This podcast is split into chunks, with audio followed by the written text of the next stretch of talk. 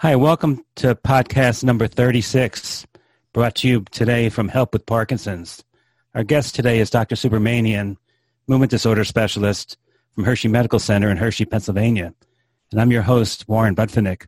Welcome to the show, Dr. Sue. Thanks, Warren. Glad to have you. Great. Okay, our discussion today is about how difficult and frustrating diagnosing true Parkinson's is versus Parkinsonian. Specifically, it's a talk about drug-induced Parkinsonism. It's referred to as DIP, drug-induced Parkinson's, versus true idiopathic Parkinson's disease, which is unknown causes. And the original drug that came out that started all this is the antipsychotic drugs, but it expanded past that. Dr. Soup, could you uh, expand that? Yeah. So this is a fairly vast topic. So I'm going to try to parcel it into different portions. So the first thing I want to um, make sure people understand is that the the manifestation of the symptoms that patients may have may look about the same. So in both conditions, regular Parkinson's disease and drug-induced Parkinsonism, or otherwise called DIP, both those conditions have a lot of similarities and lots of, lots of crossover. So differentiating between these conditions can be very subtle and it can be very difficult. And it can be particularly difficult when uh, somebody has drug-induced Parkinsonism and on top of it, they develop um, regular Parkinson's disease. So then which one came first, whether it's the chicken came first or the egg came first, you know, or the other way around um, question comes. And it's pretty important because the way you treat it uh, differs. The two conditions, the way you treat it um, uh, has some dramatic differences. So let's start from uh, basics. Parkinson's disease, as was diagnosed and uh, described 200 years ago, consists of um, three major symptoms. Number one being resting tremor. We have talked about this in other sessions about what resting tremor really means. And then it has the second characteristic, which is called bradykinesia or slowness of movement. And then the third, which is actually a sign, somebody, something that a doctor or a physician or a nurse or a physical therapist has to elicit, which is called rigidity. Now, people who have all three of these symptoms, and if it follows a particular pattern, a time course in which it shows up, then they get diagnosed with Parkinson's disease. Now, of course, beyond that, they also need to be excluded from other conditions, um, meaning diseases that masquerade or pretend to be Parkinson's disease. And that's where DIP or drug-induced Parkinsonism comes in. So let's examine that. Now, the classic example of DIP came from the use of medicines that are frequently used in schizophrenia and frequently used in bipolar disease, people who have psychotic disorders. And they were treated with powerful agents uh, which block dopamine in the brain. And an example of this would be haloperidol or Haldol. Another example would be a medicine called Thorazine. Uh, a third example could be a medicine called Stelazine. These are all called first generation antipsychotic agents. These medicines um, they were very popular in the 60s, 70s, and even into the late 80s until new generation, what we call second generation antipsychotics came about. So when the first generation antipsychotics were used, many patients were receiving Haldol and Risperidol and Thorazine for long periods of time. Uh, we're talking about 10, 15, 20 years. And then at the end of this period of treatment, they develop symptoms which are very similar to Parkinson's. So this was called drug-induced Parkinsonism or DIP. Now this is fairly straightforward because these medicines were used primarily by psychiatrists and they were using it primarily for people who had serious mental illness, schizophrenia, for example, or schizophreniform disorder, or uh, rarely bipolar disorder. Now, what happened in the late 90s is that the psychiatrists recognized that many common mental illnesses, such as depression, was also associated with psychotic features. So in the late 90s, the FDA approved the use of psych- antipsychotic medicines to be co-administered with depressive medicines. Therefore, a lot of psychiatrists started using some of these medicines fairly commonly. So people would be given small doses of antipsychotic agents, even the traditional first generation antipsychotic agents such as haloperidol or Haldol, um, and stelazine was used in small doses. Then came towards the end of 80s, early part of 90s, what we call second generation antipsychotic agents. And this, the classic example is risperidol. Another, it's called uh, risperidol is, is commonly prescribed uh, for patients with depression. Another one is olanzapine. Um, and then a few more years later, almost a decade later, we got the third generation. And the third generation was supposed to be even less likely to produce Parkinson's-like symptoms or much safer. And an example of that is uh, aripiprazole, and that's a third generation antipsychotic agent. And then there's also a few others like Geodon uh, that's um, uh, also prescribed for people with um, depression. So, long story short, even though DIP, drug-induced Parkinsonism, was something that psychiatrists saw in very seriously ill, mentally ill people, Nowadays, in the last 20 years or so, because antipsychotic medicines are being frequently used in diseases that are not seriously mental health issues, uh, they could be taking medicines such as uh, olanzapine um, or risperidol or aripiprazole, and these medicines can actually produce Parkinsonism, and you may not even know that you're taking this small doses of medicine. Dr. Sood, can I just interrupt for a second? Yes. I think the, the hard part was, I know when I first started working in the early 80s, mm-hmm. it was so it was so obvious that these people were getting tardive dyskinesia, the uh, permanent movement of the jaw and the shakiness, that it was obvious it wasn't Parkinson's disease. Mm-hmm. But but when it became less side effects, like more of a harder to see side effects, that's where they started to blur the lines a little bit. I, I agree. I think, um, well, you bring up two important points, um, and we can take both of them uh, into consideration. The first one is what is Parkinsonism and what is tardive dyskinesia, two different things. And for psychiatrists and for neurologists and for the listeners, it's important to understand that these two are two different things. But these are, can both happen when somebody is on antipsychotic drugs. And what Warren was alluding to is some of the first generation medicines, which we just talked about, haloperidol, for example, Haldol, or Thorazine, or Stelazine, these medicines, they produced Parkinsonism, which was very robust. You could see it very quickly, see that they had tremors. So they were slow, they had tremors, and it was clear. And many of those patients also had another condition, which is called tardive dyskinesia. This is involuntary movements of the face, tongue, and mouth, uh, characteristic by characterized by rather abrupt movements, um, almost like you are having some facial tics kind of movement, uh, kind of things. And when you had that, it was easy to understand that, oh, yeah, this may be due to the side effect of the medicine that they're taking for their psychiatric condition. Moreover, majority of these patients, they could identify that they were mentally ill because they had fairly severe illness.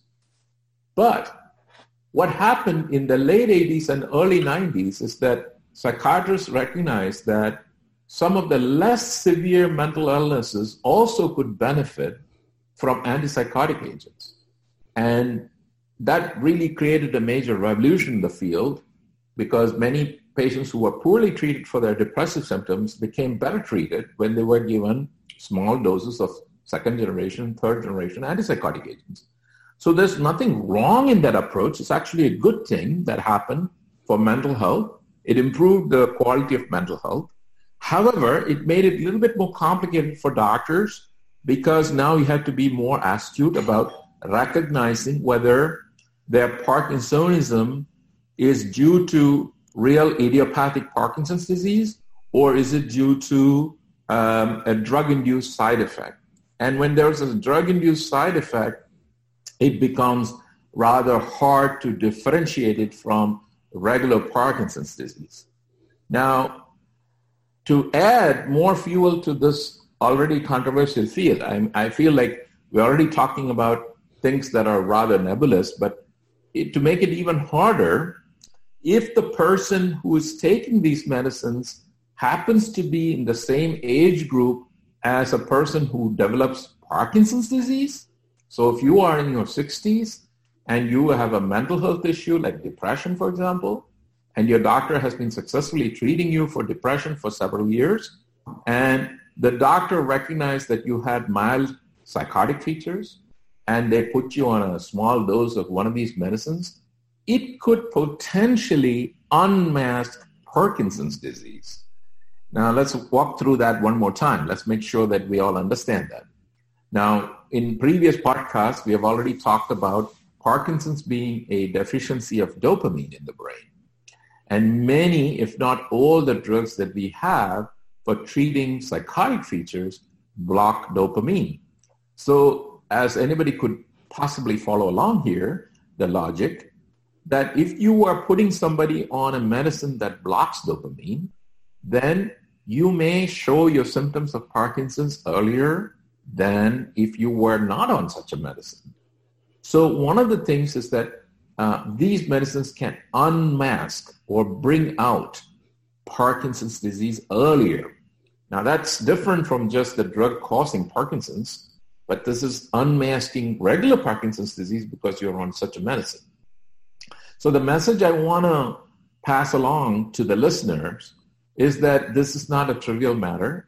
It's not something that um, is easy to diagnose. It requires subspecialist or sometimes super specialist input, somebody who's experienced in movement disorders, uh, working very closely with your family doctor and with your psychiatrist will have to discern whether it's drug-induced Parkinson's or it's idiopathic Parkinson's or drug-induced Parkinson's unmasking idiopathic Parkinson's disease, all of which are possibilities and this needs to be carefully vetted.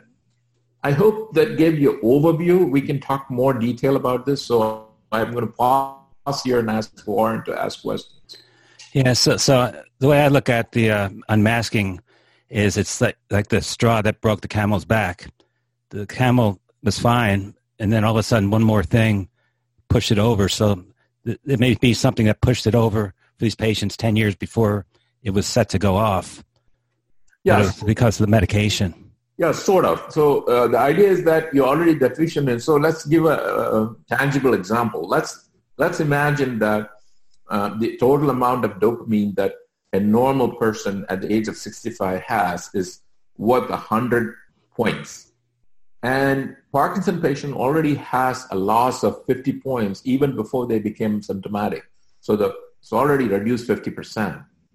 Now, if you're put on a dopamine blocking agent, uh, let's take an example, olanzapine or Risperdal, or one of these drugs, you're put on it. And why were you put on it? You were put on it because you had depression and your psychiatrist or your family doctor thought you could benefit from a small dose of an antipsychotic agent because it would make your overall response to depression better. And they put you on it. Now what happens is even that 50% reduction makes it look like it's 40% because you block the, another 10% of those neurons using this dopamine blocking agent. Now, the good news is it's reversible because when you give a medicine like this, if you stop the medicine, the effects of dopamine blockade should go away. And so you should be able to reverse it and get back that 10% that you lost. And that's the good news about drug-induced Parkinsonism is in vast majority of the cases, you can unmask it. However, if you're already vulnerable for Parkinson's, and because Parkinson's is a progressive disorder, um, you are going to manifest the symptoms as time goes on. So even though you stop the drug um, and you said, okay, well, you should be taking that antipsychotic drug because it unmasked Parkinsonism, you stop the drug and you got temporarily better, But guess what? After a few years, your Parkinsonism is going to show up again because, after all, those degenerating neurons in the brain are going to continue to degenerate. And even though you took the medicine, uh, you might develop uh, more symptoms. So that's uh, a, a, very tricky, very delicate um, um, question in a doctor's mind and requires very careful vetting, very careful um, analysis by your specialist doctor. So many, many such patients come to my practice for um, such very careful, detailed analysis. So I want to take a step back and tell the patients here that if they are in such a situation when they come to a doctor's office, what to expect. One of the things that we as a clinicians would do is to take a very detailed history. So we often will ask about medicines that you took five years ago, 10 years ago, 15 years ago. And sometimes uh, patients uh, ask me the question, Doc, um, uh, aren't these in my records? And the answer is much of the time it's not in the records, number one. Number two, what's in the records is not always accurate as to what actually you took. Because sometimes the doctor might prescribe you with certain strength of medicine for a certain length of time, but you may not have actually taken it that way. Or you may have taken it more, taken it less. Or you would have been less compliant. And that's important because the total amount of medicine that you took makes a determination whether you would be vulnerable for drug-induced Parkinsonism or not. So sometimes these type of questions can be quite intrusive, can also be quite irritating, uh, because how am I supposed to remember medicine that I took 10 years ago? I can't even remember the medicine I took a, a year ago in some cases, and they say, how can I remember? But it's an important piece of information, and there's no real test to tell us you took a certain medicine a certain number of times. Um, so this type of history taking, where you, really get into the nitty gritty detail and try to rec- get records from other doctors and review them very carefully, talk to family members, you know, spouses, children, other caregivers to really try and remember whether you took a certain medicine. Sometimes we even ask the names of medicines. Uh, it's not uncommon for me to bring up these names, uh, haloperidol, risperidol, uh, thorazine, and stelazine, in the setting of somebody who's coming to be uh, checked for this condition. Now, the second thing is we look for certain clues to tell us whether patients with drug-induced Parkinsonism are different from idiopathic Parkinson's disease. And let's go over some of those clues. One clue is that Parkinson's disease, when it starts, is usually always on one side. And typically, uh, the other side has no symptoms. So, for example, if somebody develops tremor in the left hand, um, that tremor takes a while before it jumps from left hand to the right hand, usually three, four, five years. And if we're lucky enough to see you early in the stage of Parkinson's disease, uh, we can make a fairly good diagnosis because we can see that one side is not affected, the other side is affected. It becomes easy. However, if you didn't seek attention of the doctor for a few years and you came to see us three, four years later, now by the time now you have symptoms on both sides of the body, then it's very difficult to tell the difference between whether you have drug-induced Parkinsonism or idiopathic Parkinson's disease. but still, usually in Parkinson's disease, the side that got affected first looks more severe. So what we call asymmetry, there is a difference in the two sides. One side is affected more than the other. Now, if you think about it, drug-induced Parkinsonism typically is more symmetric. Both sides are affected fairly equal. Why? Because the drug went to the brain and the drug went and acted on the dopamine system, so it affected both sides fairly equally. So that's one clue. Another clue that often helps the doctor in drug-induced Parkinsonism is that typically both the hand and the legs are fairly equally affected in drug-induced Parkinsonism. Now, in idiopathic Parkinson's, or what we call no-cause Parkinson's, or what commonly people call just Parkinson's disease, uh, typically the upper limbs are affected more. Uh, tremor is something that people notice more dexterity loss is noticed more. A gait difficulty, walking difficulty, balance difficulty, etc., usually comes much later. five, ten years into the disease, then you get the balance loss. Furthermore, as we have discussed in other podcasts, um, the non-motor features of Parkinson's are increasingly recognized as very important for correct diagnosis of, of Parkinson's disease. So, for example, smell loss, um, sleeping difficulty, REM behavioral disorder, um, anxiety, fairly severe anxiety in early stages of disease, mild depression. Um, these are fairly common, and constipation, fairly common in idiopathic Parkinson's disease. Drug-induced Parkinson's doesn't always have all these things. Uh, constipation, for example, is not very common in drug-induced Parkinsonism. So is smell loss and uh, and uh, uh, REM behavioral disorder is not that common. Now, of course, it can still happen, especially if you're unmasking Parkinson's disease. Then these symptoms can be there as well. But these are clues, and oftentimes the doctor, an astute doctor, will ask these type of questions, but ask it in a different way. Tell me about your symptoms.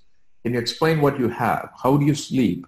Um, how is what? And may ask the spouse: Is your spouse doing something strange in sleep? Are they talking in sleep? Are they moving in sleep? Are they doing other things in sleep that are problematic?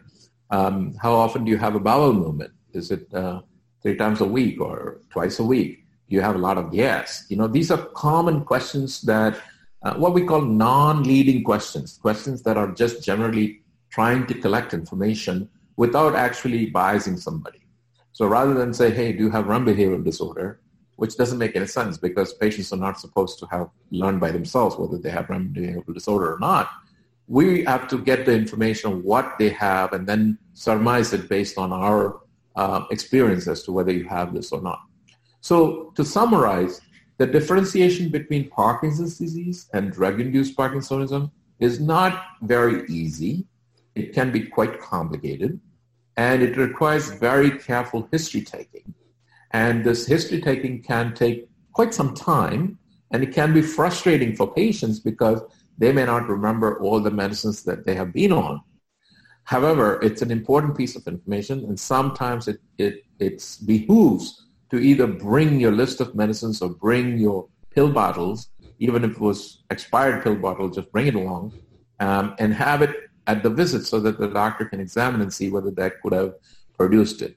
Again, I'll pause here for a second because we've covered a lot of territory. There's more to cover, but I'm going to ask Warren to um, come in and ask his questions. Yeah, so it seems like a sense of smell, loss of sense of smell, is the big outlier between the two. That you really should check everybody with that because it's simple and harmless. With those sticks that have the smell on them. Yeah, you can do that, or just taking the history of just asking what the sense of smell is and whether it's constipation. So, what I do in my clinic is that we have a non-motor inventory. It's a bunch of questions that we ask, and um, we use that as a one of the benchmarks. Of course, it can't be used exclusively, but it's one of the benchmarks that we use, and that's a good segue to talk about other medicines that also can produce drug-induced Parkinsonism. So not everybody is taking antipsychotic drugs that develop Parkinsonism. There are many other medicines that also produce Parkinsonism. Now, what are they? One common example is a medicine called metoclopramide, otherwise called Reglan. Now, this is a medicine typically given by your family doctor or your gastroenterologist for nausea or for uh, upper GI discomfort. And it could be in a variety of different ways, either like uh, throwing up or indigestion or um, reflux. All of those things can be occasionally treated with this medicine called Reglan. Now, Reglan, unfortunately, also blocks dopamine. That's how it works. Now, it's used for blocking dopamine in the gut, in the stomach. However, as all medicines do, they go everywhere. They go to the brain as well. So they block dopamine in the brain as well. And unfortunately, uh, Reglan is supposed to be used short term. It's supposed to be used for three months, maybe six months. But sometimes what happens is you're started on it and it's never taken off. You're on it for long periods of time. And I've seen people, um, especially people in nursing home, who've been on this medicine for five years. And lo and behold, they develop Parkinsonism And then they get uh, sent to us for diagnosis, and we find out, well, you're on Reglan. Why are you on it? Well, somebody started me many years ago, and I just continued the medicine. That's that's the usual answer that we get. That there's nobody revisiting it to stop that medicine. And there are a few other anti-nausea medicines also that can do this.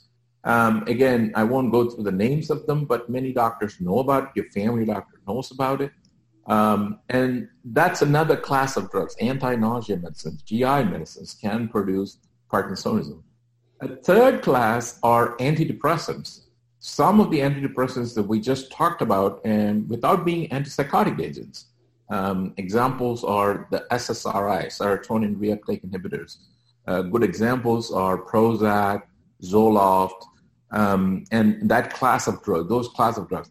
When they are used in very high doses, uh, and what do I mean? Not the normal small doses that we use for treating depression, but if it's used for very severe depression at very high doses, can produce um, Parkinsonism and Parkinsonism-like symptoms.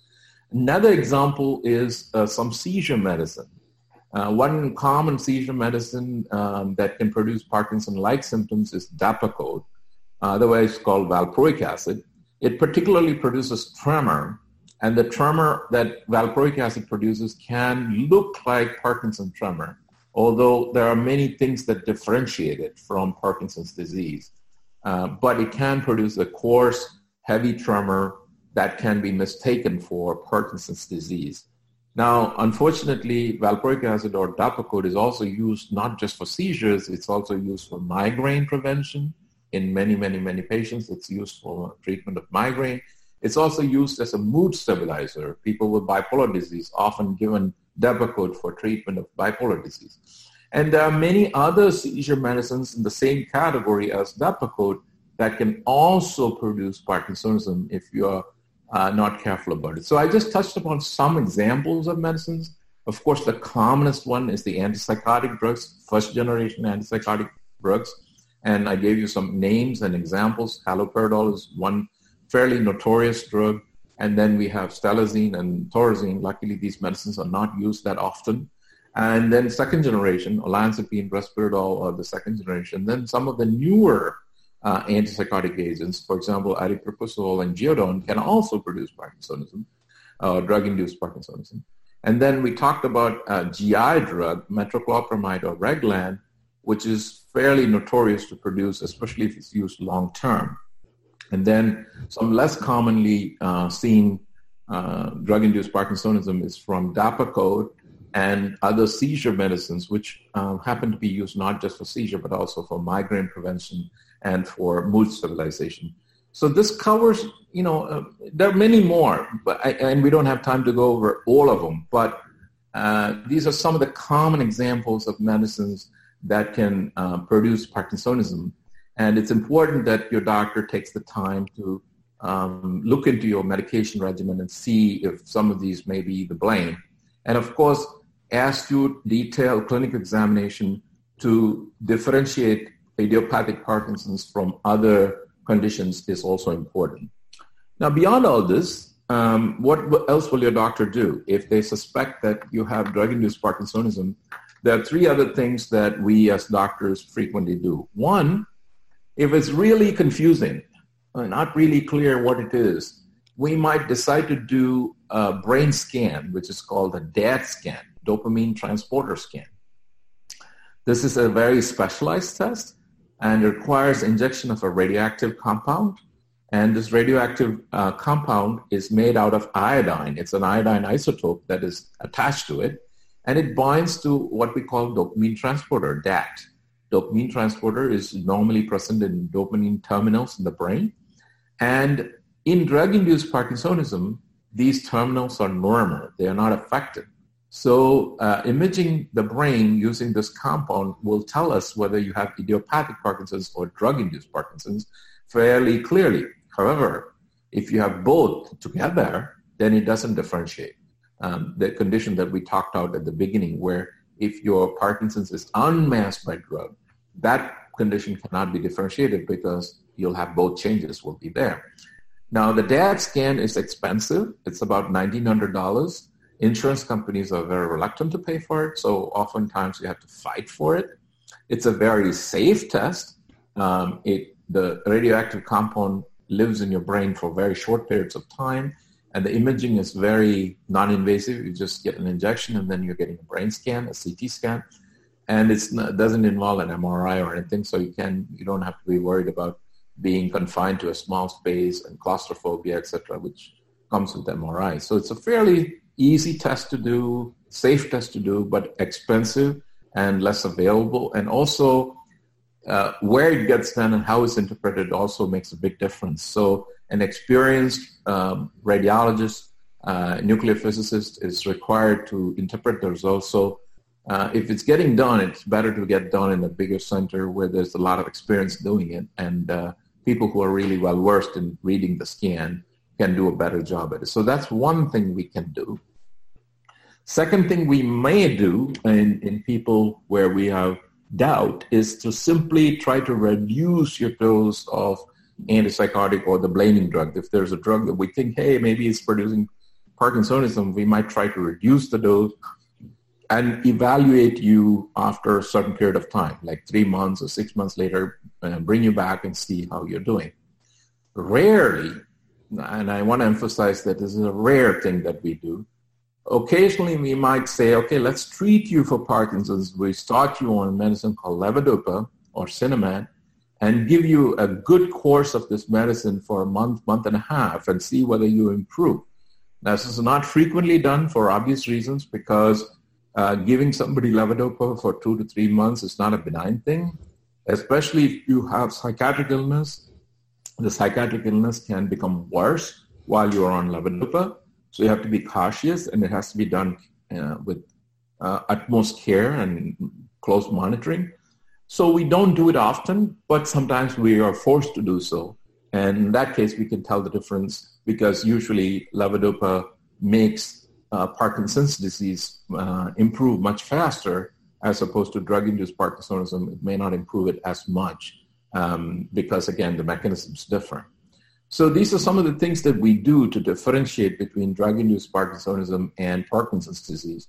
It is a very difficult, complicated matter. It's not a trivial matter. Even for experienced neurologists, this can be confusing. And it's not as straightforward as it sounds as we covered in this podcast. Again, Warren, your questions. Yes, so um, wanted to add, when you stop a medication that could be causing Parkinson's symptoms, it could take four, four to five months before you completely get rid of those side effects. It's, it's not uh, just not, not, not just just a couple days to a week.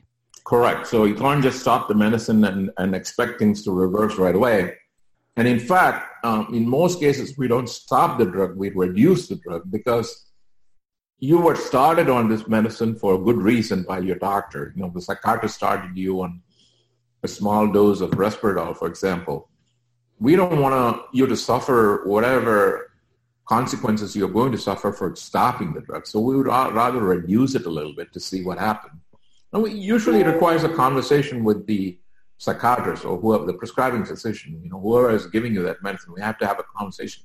So it's a it's a multi-specialty, um, collegial, collaborative effort to to get to the bottom of things. So it's not trivial. It's not something you can do overnight and say, let's just stop it for today. Let's see what happens tomorrow. That's not that doesn't work.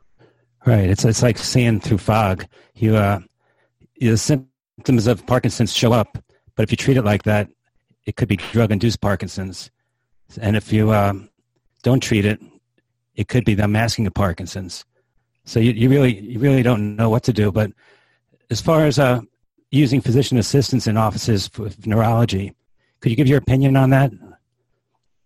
Yeah, so uh, that's a good question, and uh, increasingly um, we are using other ancillary staff, including physician assistants and nurse practitioners, in our offices but in my practice, um, the way we do it is that we don't use them exclusively. We use them. Um, um, so my assistant, uh, Kim Barbush, she has been with me for almost eight months now, and she primarily sees people who need routine follow-ups. Um, and she helps with workup, for example. If I have a new patient, we see together she and I see the patient together. And if you have Parkinson's and you're coming for a routine follow-up, you don't have any new problems, you just want your medication refills, you want um, your yearly checkup so that the insurance company doesn't create an issue with um, uh, refilling medicines because you've never been seen, or you need some paperwork that needs to be filled out. These are the kinds of things that we collaborate and work together, and uh, these are cases where I don't necessarily have to be involved because it's fairly straightforward. And Kim has been trained to do these uh, matters uh, fairly well. But uh, if there are more complicated cases, like what we discussed in this podcast, for example, differentiating between um, drug-induced Parkinsonism and Parkinson's disease, this requires um, considerable experience and training to to differentiate. So in such cases, um, we work together, and she will consult me, and I usually will see the patient in, in these type, types of difficult scenarios. And for that matter, uh, early diagnosis of Parkinson's disease. You know, if you're first time being seen and we want to tell whether it's Parkinson's or not Parkinson's, usually requires somebody with um, years of experience to see the patient and uh, be able to tell, yeah, this is really Parkinson's, not that. And sometimes even with experience, it requires more than one visit. You know, it may not be enough to just diagnose it in day one. You might need additional uh, example. I just had an example, for example, uh, just the other day, we had a patient who their primary care doctor and their local neurologist had both suspected Parkinson's disease. And um, I got a chance to see this patient. And it turned out that the symptoms of this patient had gone from one side of the body to the other side of the body in fairly short period of time, less than two years. And by the time I'd seen the patient, the patient was already in stage two disease, bilateral disease. So this is like, mm, that's too fast. Why did that happen? It seemed like it didn't take the normal course of, you know, waiting for a year. And this patient was relatively young, uh, in the early 60s, you know, 61 if I remember right. Uh, so that was a little bit of a surprise. And we said, okay, well, we're not ready to make that diagnosis of Parkinson's disease yet. So we ordered a DAT scan. We also said we will um, see this patient again within a few months and we reevaluate to see what things are. So sometimes it requires, um, even for an experienced neurologist, seeing the patient more than once and doing additional tests. Um, so it's not straightforward. It's not easy.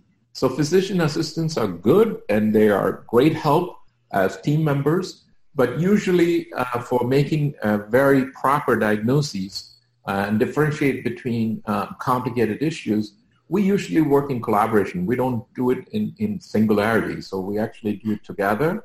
And that's how um, I use um, my assistant, uh, physician assistant, Kim, uh, in my practice.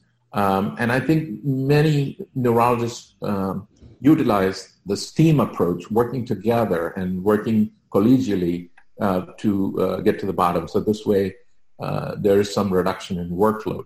And it actually it has benefited me in many other ways. Like if I don't have to spend time seeing routine follow-up patients, this has opened up chance for me to see new patients. Otherwise, I had a huge backlog. And now that uh, there is a little bit of decompression, I'm able to see new patients uh, sooner than having to wait, make them wait um, very long periods of time. So it's actually helped out, and I think that's philosophically, I think that's a good way of going going forward. Yeah, sounds that, that, that, answers the question. Yes, yes. So you utilize them as a tool, not not to take over patients completely. Correct. Exactly. Okay, I, I had a question. What do you think about the theory that uh, aging of the population, and we all know that there's more Parkinson's patients, but what about the idea that it's DIP? As the patient ages and population ages, they're on more medications that would cause par- Parkinsonisms you think that that could be from the DIP instead of regular Parkinson's? That's a great question. I don't think we have good um, data on it. Um, there is a uh, effort by the CDC, Center for Disease Control, as well as the NIH, and also uh, the administrators for Medicare and Medicaid to collect this type of information. Uh, there is only a couple of states that have mandated the reporting of uh, Parkinson's disease as a reportable disease. So California was the first state to do it. So California has a database of Parkinson's disease. And um, they are working with the Kaiser Foundation to see whether there is a correlation between the total use of antipsychotic drugs in the state and see how closely it correlates with the uh, amount of Parkinson's disease that's being reported in the state. It's a huge undertaking, and California has a huge population of almost 50 million people. So uh, it, they do have the ability to tease this out, and hopefully we'll have data about it. But it's an interesting thought that you know, as people age and uh, we live longer, we do have comorbid psychiatric illnesses that are increasing. Um, we are in an increasingly stress-filled world where some of these psychiatric illnesses become more manifest earlier and earlier, not because of the stress. They just have a biological disorder, but it's manifest earlier because the stress makes it more obvious. And then if you're treated for it correctly, which is, which is also good, I'm glad that we have these medicines and we're able to treat these people, then um, there is always a small chance that one of the side effects of it is that you will produce some drug-induced Parkinsonism. But I don't think it's a bad problem. I think it's a good problem because we have wonderful new treatments which we didn't have before. And therefore, I don't think there's any reason to blame these drugs to say, well, this is all drug-induced Parkinsonism. I don't think so. It's just people are living longer. And if you live and survive, the, uh, survive in this world longer, you're more vulnerable for illnesses. And because Parkinson's is an age-related disorder, yes, we're going to see more of it. So I personally think it's not a um, iatrogenic problem, a problem induced by medicines, uh, but it's something that we need to be aware of and we have to look for it. So. Right, and that's the reason why everybody's looking for the biomarkers. Right. So you, so you could know right off with a blood test or a breathing test. Right, exactly, or MRI or whatever. Right. Something, something that will tell us whether you really have Parkinson's or whether it's drug-induced Parkinsonism.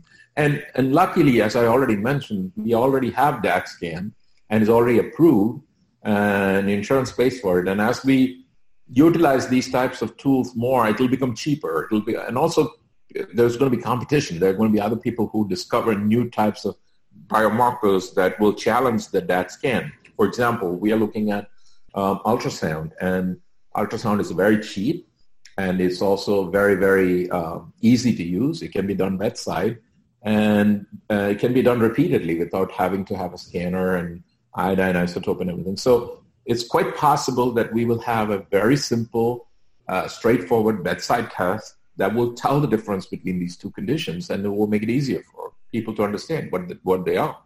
Right. Okay. And I just have one last question. It's, we've been on for a while. How how important is the lack of smell as far as your diagnosing information? Is that is that very important, or is that just one of those small pieces that you look at? Well, I think we uh, it's actually uh, very non-specific because uh, loss of smell can be there in many diseases. Uh, Alzheimer's disease, for example, uh, the commonest neurodegenerative disorder, also has loss of smell. Parkinson's also has loss of smell. All the Parkinson's plus syndromes also have loss of smell. However, as we discussed earlier, drug-induced Parkinsonism typically does not have loss of smell uh, because they have other neuropsychiatric disorders, and usually they have excess dopamine.